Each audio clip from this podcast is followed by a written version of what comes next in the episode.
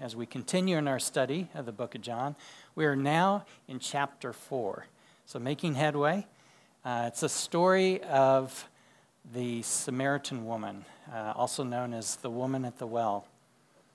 Um, if you are able, please stand uh, for the reading of God's word. We'll be reading John chapter four, verses one through fifteen. Now, when Jesus learned that the Pharisees had heard that Jesus was making and baptizing more disciples than John, although Jesus himself did not baptize, but only his disciples, he left Judea and departed again for Galilee, and he had to pass through Samaria. So he came to a town of Samaria called Sychar, near the field that Jacob had given to his son Joseph. Jacob's well was there. So Jesus, wearied as he was from his journey, was sitting beside the well. It was about the sixth hour. A woman from Samaria came to draw water. Jesus said to her, "Give me a drink," for his disciples had gone into the city to buy food. The Samaritan woman said to him, "How is it that you, a Jew, ask for a drink from me, a woman of Samaria? For Jews have no dealings with Samaritans." Jesus answered her, "If you knew the gift of God and who it is that is saying to you, 'Give me a drink,' you would have asked him, and he would have given you living water." The woman said to him, "Sir, you have nothing to draw water with, and the well is deep. Where do you get that living water? Are you greater than our father Jacob? He gave us the well and drank from it himself, as did his sons and his livestock." Jesus said to her, "Everyone who drinks of this water will be thirsty again. But whoever drinks of the water that I will give him will never be thirsty again. The water that I will give him will become in him a spring of water welling up to eternal life." The woman said to him, "Sir, give me this water so that I will not be thirsty or have to come here to draw water." This is the word of the Lord. Thanks be to God. Please be seated. Let's pray together. Father, as we come together to exegete your word, we pray that your Holy Spirit will lead us into all truth. We pray, Father, that the proclamation of your word will be gospel-centered, that it will be Holy Spirit-enabled, and that it will exalt Christ. We pray all of these things so that Christ may be glorified in him alone. And we pray in Jesus' name, amen. So as I mentioned, we are now in uh, John chapter four, the study of uh, the Samaritan, the, uh, the woman at the well. The woman at the well is not the best description for the story, though. It's really the story of Jesus evangelizing an outcast woman. We're given here a superb model to follow when evangelizing the lost. The woman of Samaria doesn't know or care about Jesus. So it's instructive for us to consider as we approach uh, an unbelieving world that is indifferent to the gospel. In this story, we see both the humanity and the deity of Jesus.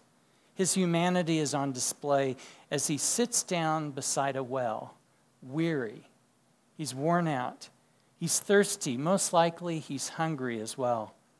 Hebrews four ten tells us, "For we do not have a high priest who is unable to sympathize with our weaknesses, but one who in every respect has been tempted as we are, yet without sin." His deity is also on display. He meets a woman he has never met in his life and knows her entire history. The Apostle John has not set aside the purpose of the book to tell us this story. He writes so that we may believe that Jesus is the Son of God and that by believing we have life in his name. He wants us to have saving faith, not like those who believed in Jesus because of the miracles. He wants us to have the kind of faith that leads to eternal life. We can respond to this message in one of two ways. We can respond with self-made religion and behavior modification, like Nicodemus did. Or we can respond to this message in a way that is reliant on the Holy Spirit and the Word of God, through which flow the power of God. This story isn't presented in a vacuum. There are a number of connections to what we've studied previously in the book of John. If we go all the way back to chapter two, we're told in verse twenty-four that Jesus knows all people. Then he enters into a number of conversations in which he instantly gets the hearts of individuals. We saw this in chapter three with Nicodemus. We see it in chapter four with the, the Samaritan woman and the official whose son Jesus healed. And in chapter five with the man at the pool of Bethesda. Water symbolism also continues. Jesus turned water into wine at the wedding of Cana. He told Nicodemus that he must be born of water and the Spirit to enter the kingdom of God. Last week, Pastor Chris talked about the theme of water in baptism. In this story, Jesus will talk about living water that only he can provide. There are four main points to today's sermon. First, the divine appointment in verses one through six. Second, the universality of the gospel, verses seven to nine. Third, the gift and the giver in verses ten to twelve. And fourth, how only living water satisfies, verses thirteen to fifteen. In the first few verses of our text, the Apostle John masterfully sets the stage for the conversation with the Samaritan woman. Point one, the divine appointment. If you look at verse one, it starts with the word now. And that connects us to what has been said in chapter three. As Pre- Pastor Chris told us last week, a Jew and John the Baptist's disciples were having a conversation about purification. So they came to John the Baptist. John three twenty-six says, "And they came to John and said to him, 'Rabbi, he who is with you across the Jordan, to whom you bore witness, look, he is baptizing, and all are going to him.'"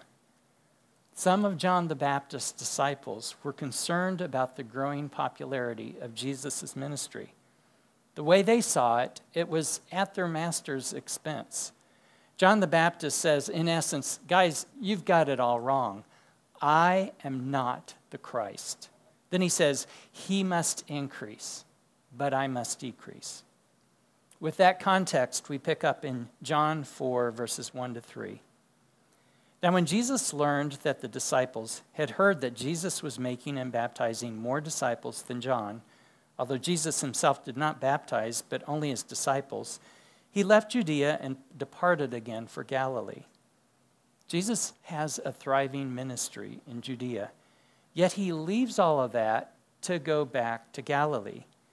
Notice that Jesus doesn't leave when the ministry becomes popular, but when the Pharisees learn of the popularity of his ministry. So why does the Pharisees' knowledge of this result in Jesus going back to Galilee? John MacArthur explains, "The Lord did not want a public rivalry to develop between his followers and those of John. He also knew that in his Father's sovereign plan, a public confrontation with Jewish authorities was still premature." So, according to MacArthur, there seem to be two reasons that Jesus leaves for Galilee. First, he didn't want the two ministries pitted against one another. Second, the time had not yet come for Jesus to confront the Jewish authorities. We see a similar example in John seven thirty. "So they were seeking to arrest him, but no one laid a hand on him because his hour had not yet come." Jesus is in sovereign control of the timing of his arrest.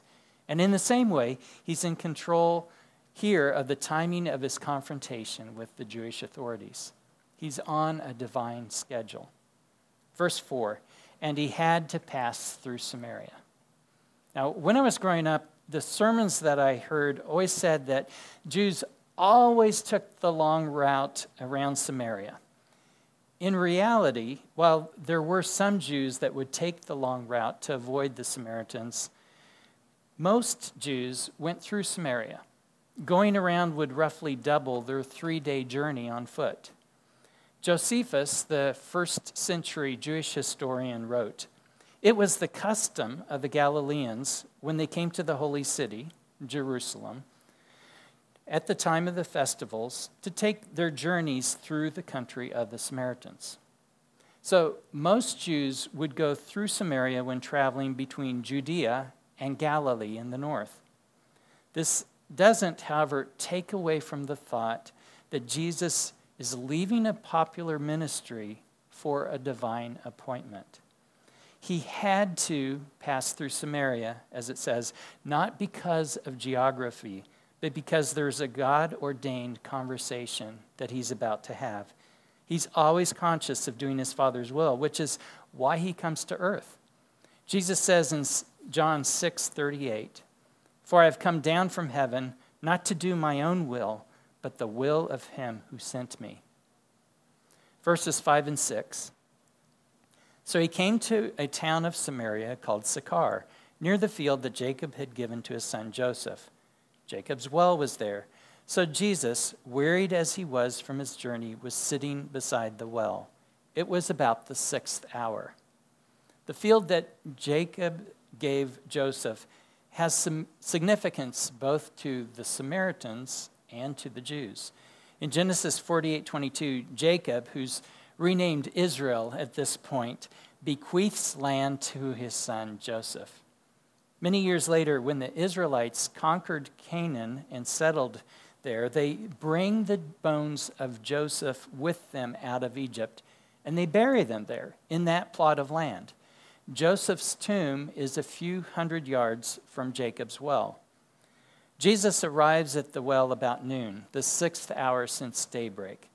Jesus, being fully man as well as fully God, is weary from his journey. Jesus sits down by the well. Wells were usually carved from uh, solid limestone rock, and they have a small curb to guard against accidents. Jesus is likely resting against this. The stage is set. Jesus is ready for his divine appointment. He's at the right place at the right time, in keeping with his Father's will. Point two, the universality of the gospel. Verses seven to nine. A woman from Samaria came to draw water. Jesus said to her, "Give me a drink," for his disciples had gone away into the city to buy food. The Samaritan woman said to him, "How is it that you, a Jew, ask for a drink from me, a woman of Samaria? For Jews have no dealings with Samaritans." To understand the full context of what we're reading here, we really need to look at the Old Testament. As you remember from our study of First and Second Kings, that was a long time ago, um, the reign of David is followed by the reign of Solomon. At the death of Solomon, the kingdom is divided. There are ten tribes in the north that are called Israel, and two tribes in the south, known as Judah. God sends prophets to both Judah and Israel. Judah has some good kings, but most of them are bad. Pretty much all of the kings of Israel are bad. Israel's taken into captivity by the Assyrians. Judah survives for another one hundred thirty-five years or so before they're taken into captivity by Babylon.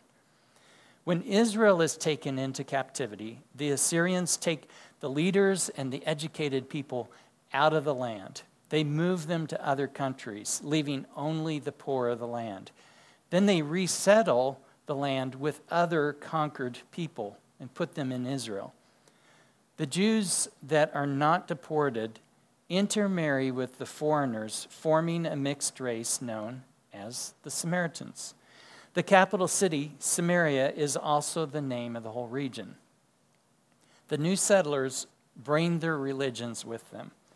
Over time, the Samaritans still worship Yahweh, but their worship becomes corrupted. They only accept the Pentateuch, the first five books of the Bible, as scripture. They reject the rest of the Old Testament, the books of the writings, and the prophets. When Jewish exiles from Judah, the two tribes that are in the south, return to the land from Babylon, they begin rebuilding the temple. Ezra chapter four says, the Samaritans come and they want to help. Ezra four three says, "But Zerubbabel, Jeshua and the rest of the heads of fathers' houses in Israel said to them, "You have nothing to do with us in building a house to our God, but we alone will build to the Lord, the God of Israel, as King Cyrus, the king of Persia, has commanded us." Rebuffed, the Samaritans built their own temple on Mount Gerizim about one hundred years later, around four hundred B C. This temple is destroyed by the Jews in one twenty-six B C. So there are centuries of bitterness between the Jews and the Samaritans. When the Jewish leaders really want to insult Jesus, they call him a Samaritan. John eight forty-eight says, "The Jews answered him, 'Are we not right in saying that you are a Samaritan and have a demon?'" The Samaritans reciprocated the hostility of the Jews. In Luke nine fifty-one to fifty-three, the Samaritans did not receive Jesus because he's on his way to Jerusalem. They didn't accept Jerusalem as a place where God is to be worshipped.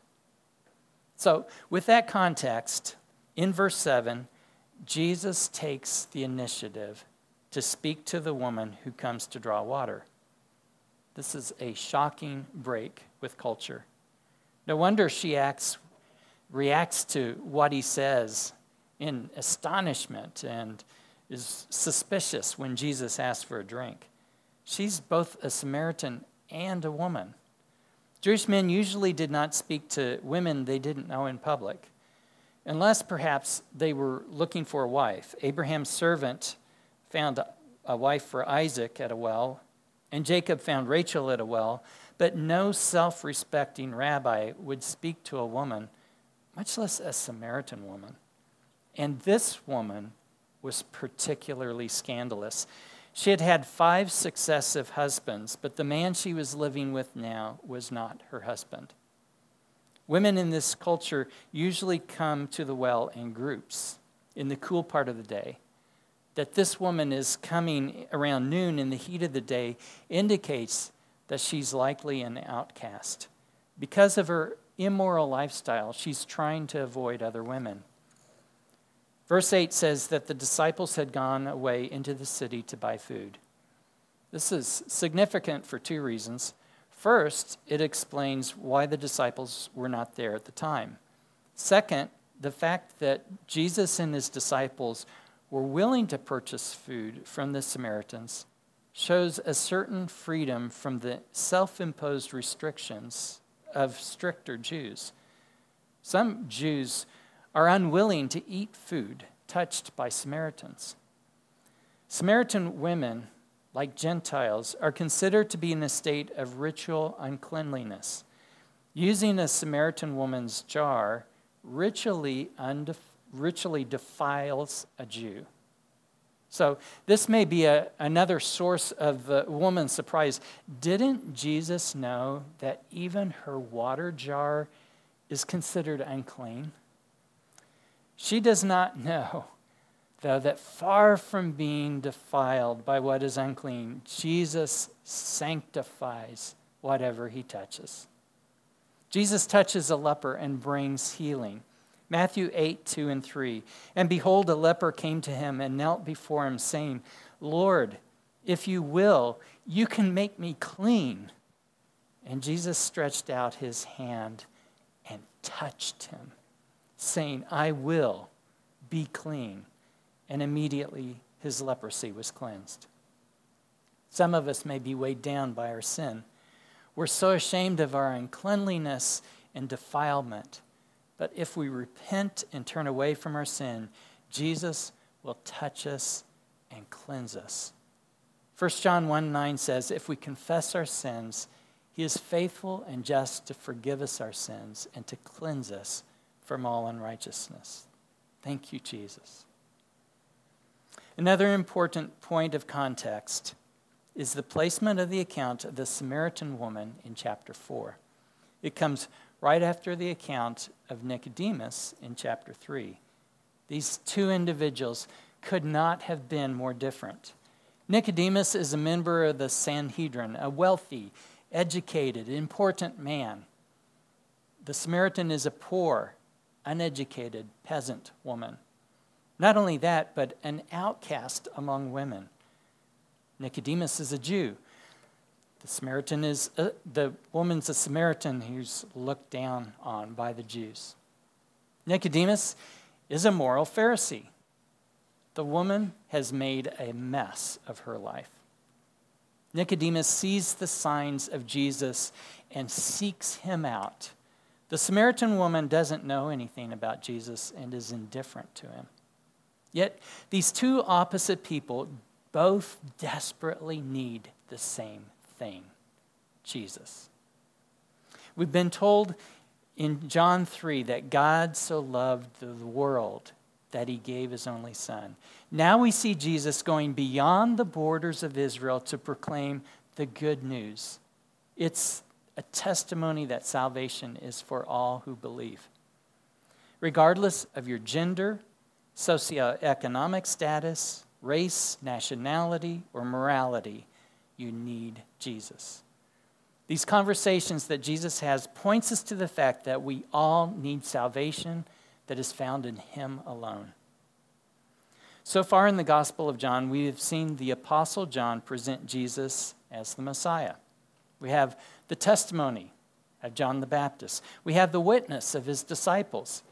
But with the Samaritan woman, woman, we have, for the first time, the testimony of Jesus himself in John four twenty-six, that he is the Messiah. The declaration from his own lips is not given to a significant religious leader like Nicodemus. It's not given to the religious establishment. It's not even given to a Jew. It's given to a Samaritan woman who is in every sense an outcast. The application for us is to see people as God sees them. Our culture loves to categorize people, put them into classes and rank them, but we are all sinners desperately in need of a Savior. Romans ten, twelve, and thirteen says, "For there is no distinction between Jew and Greek, for the same Lord is Lord of all, bestowing his riches on all who call on him. For everyone who calls on the name of the Lord will be saved." I visited a friend of a friend once to explain the gospel because he wanted to become a Christian. Another time, a coworker asked me, "How do you know you're going to heaven?" But for every person who approaches you with a spiritual question, you encounter many, many more who are indifferent to the gospel. For every Nicodemus, you will encounter a multitude of Samaritan women. Here we have an opportunity to learn from Jesus. What did he do when he encountered someone who was indifferent to religious things?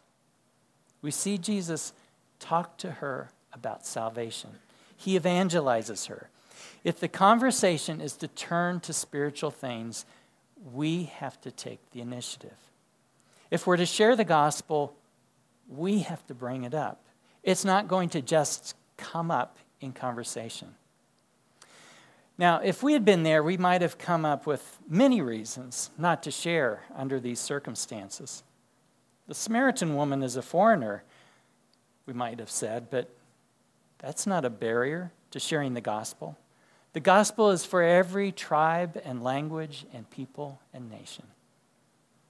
Well, she doesn't know much about spiritual things, and, and half of what she does know is wrong. But the gospel is for both Jews who know their Old Testament and Gentiles who are ignorant of the things of God. Well, this woman is living an immoral lifestyle, and I just didn't feel led, you know? But the gospel is for sinners. Jesus says in Luke five thirty-one, "Those who are well have no need of a physician, but those who are sick." Now's just not a good time. I'm, I'm tired, and I'm thirsty, and I'm hungry. But Jesus prioritized evangelizing the lost over his own comfort. The example of our Lord is to talk to a Nicodemus and talk to a Samaritan woman. The gospel is universally needed. It's our responsibility to universally proclaim the gospel in fulfillment of the Great Commission. Point three, the gift and the giver. Please look with me at verses ten to twelve. Jesus answered her, "If you knew the gift of God and who it is that is saying to you, 'Give me a drink,' you would have asked him, and he would have given you living water." The woman said to him, "Sir, you have nothing to draw water with, and the well is deep. Where do you get that living water? Are you greater than our father Jacob? He gave us the well and drank from it himself, as did his sons and his livestock." Notice the words, "if you knew the gift of God."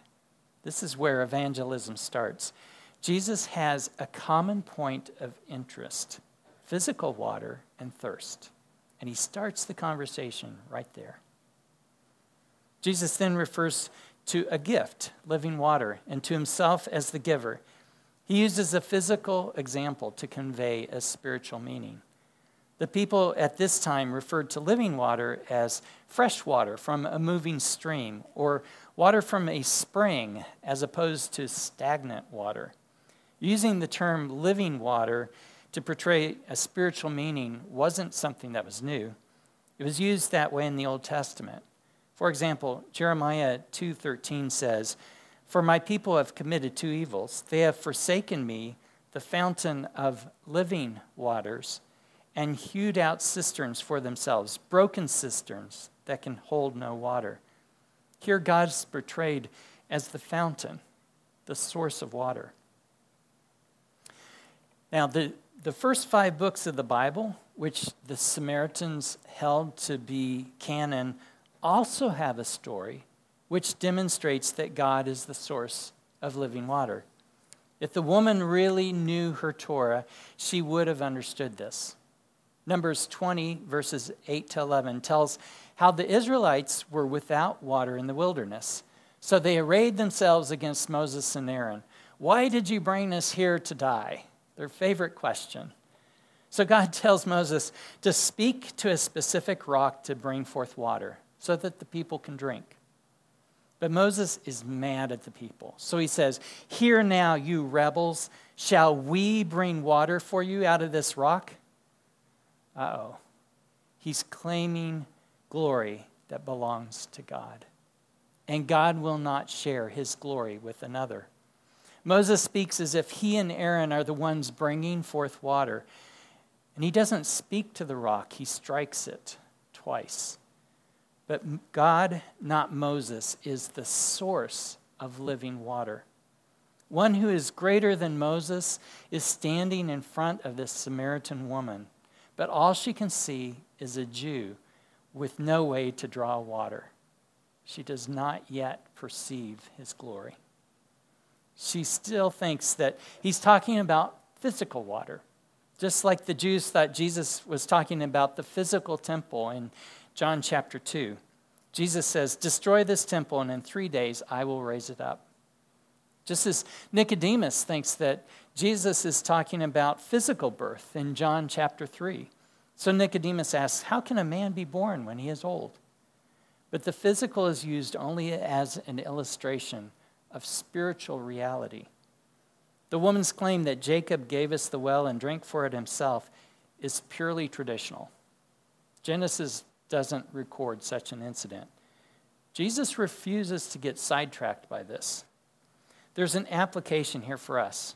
When we're presenting the gospel, we need to give honest answers to honest questions, but we shouldn't get sidetracked by every objection that gets thrown out.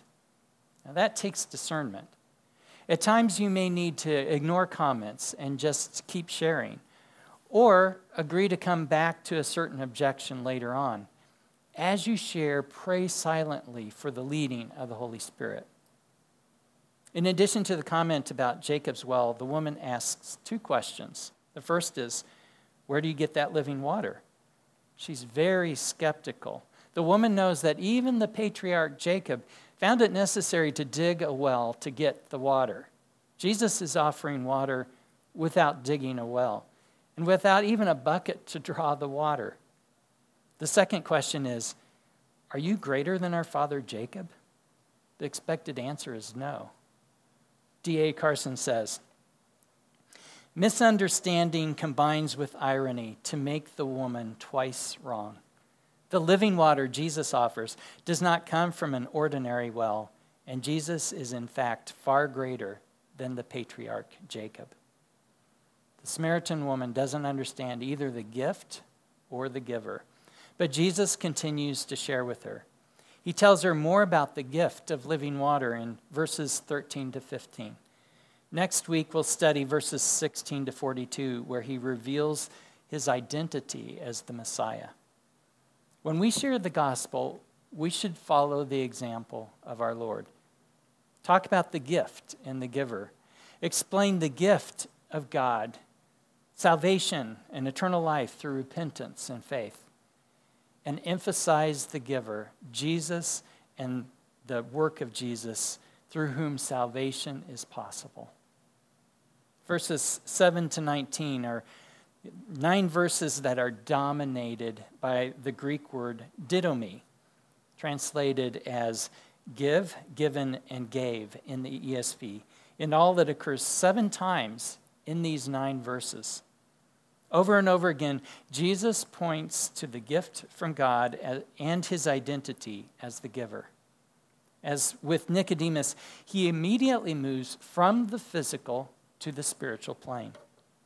In the next few verses, Jesus tells us more about this living water. Point four, only living water satisfies. Verses thirteen to fifteen. Jesus said to her, "Everyone who... Who drinks of this water will be thirsty again. But whoever drinks of the water that I will give him will never be thirsty again.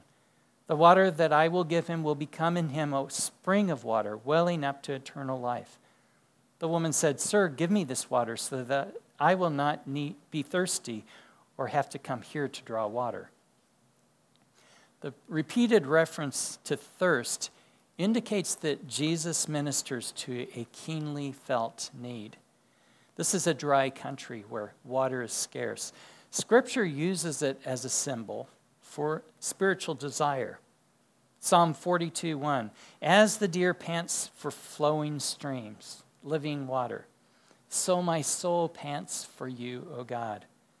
Psalm sixty-three one, "O God, you are my God. Earnestly I seek you. My soul thirsts for you. My flesh faints for you, as in a dry and weary land where there is no water." That describes every one of us. Spiritually, we are like travelers that are lost in the desert of sin and death. Our only hope is the water that God provides. Sometimes we try to fill our souls with other things. We turn to a person or an activity, this good work or that entertainment, hoping to find the solution. For a while, it seems that we've stumbled on water to quench our soul, but it's like salt water and only leaves us parched, more parched than before. The root of our sin is seeking to fill our souls in something other than God. Jesus tells the woman, "Everyone who drinks of this water, the physical water from Jacob's well, will be thirsty again. But the water that Jesus gives will permanently satisfy our thirst." So what is this living water? What is Jesus talking about in verse fourteen? "The water that I will give him will become in him a spring of water, welling up to eternal life." Well, John tells us exactly what it is. John seven thirty-seven to thirty-nine says, "On the last day of the feast, the great day, Jesus stood up and cried out, 'If anyone thirsts, let him come to me and drink. Whoever believes in me, as the scripture has said, out of his heart will flow rivers of living water.' Now this he said about the Spirit, whom those who believed in him were to receive, for as yet the Spirit had not been given, because Jesus was not yet glorified." Living water is the indwelling Holy Spirit, imparting spiritual life, resulting in regeneration. Regeneration, being born again, is a work of the Spirit of God. Notice that our text says, "welling up to eternal life." God keeps those who are born again safe for all eternity and seals us with the Holy Spirit. There's an already and not yet aspect to the kingdom of God. The Holy Spirit is the guarantee, the down payment that we will receive our inheritance as promised. Ephesians one, thirteen and fourteen says, "In him you also, when you heard the word of truth, the gospel of your salvation, and believed in him, were sealed with the promised Holy Spirit, who is the guarantee of our inheritance until we acquire possession of it, to the praise of his glory." When God gives us the Holy Spirit, he commits himself to give all further blessings of eternal life. All who have the Holy Spirit within them, all who have been truly born again, have God's promise that we will live in heaven with him. Jesus tells the woman, "Whoever drinks of this water that I will give him will never be thirsty again." We're all born with a longing for spiritual fulfillment. God designed us that way. C S Lewis said, "If we find ourselves with a desire that nothing in this world can satisfy, the most probable explanation is that we were made for another world." Ecclesiastes three eleven says that God put eternity in our hearts. Only God can satisfy our longing. John Piper famously said, "God is most glorified in us when we are most satisfied in him." Only Jesus can quench your thirst. Stop drinking from the wells of sin and come to Jesus. He offers living water. Only he offers what can truly satisfy. In closing, the story of Jesus evangelizing an outcast woman of Samaria is similar to our own story. For those of us who have been saved, we are like the woman at the well. We were in sin, strangers to the covenants of promise, but in a divine appointment, he sought us out. As Gentiles, we were made partakers of his inheritance through the universality of the gospel. This inheritance is sealed by the Holy Spirit, a gift given by God, who is the giver. And he gives us living water, which alone can satisfy our thirst for him. Ephesians two, twelve and thirteen says, "Remember that you were at that time separated from Christ, alienated from the commonwealth of Israel, and strangers to the covenant of promise, having no hope and without God in the world. But now in Christ Jesus, you who once were far off have been brought near by the blood of Christ." Let's pray. Father, help us to consider the example of Jesus and be like him, who sought out sinners. Help us to share the gospel so that others can receive the living water, the only water that can truly satisfy. We pray in Jesus' name. Amen.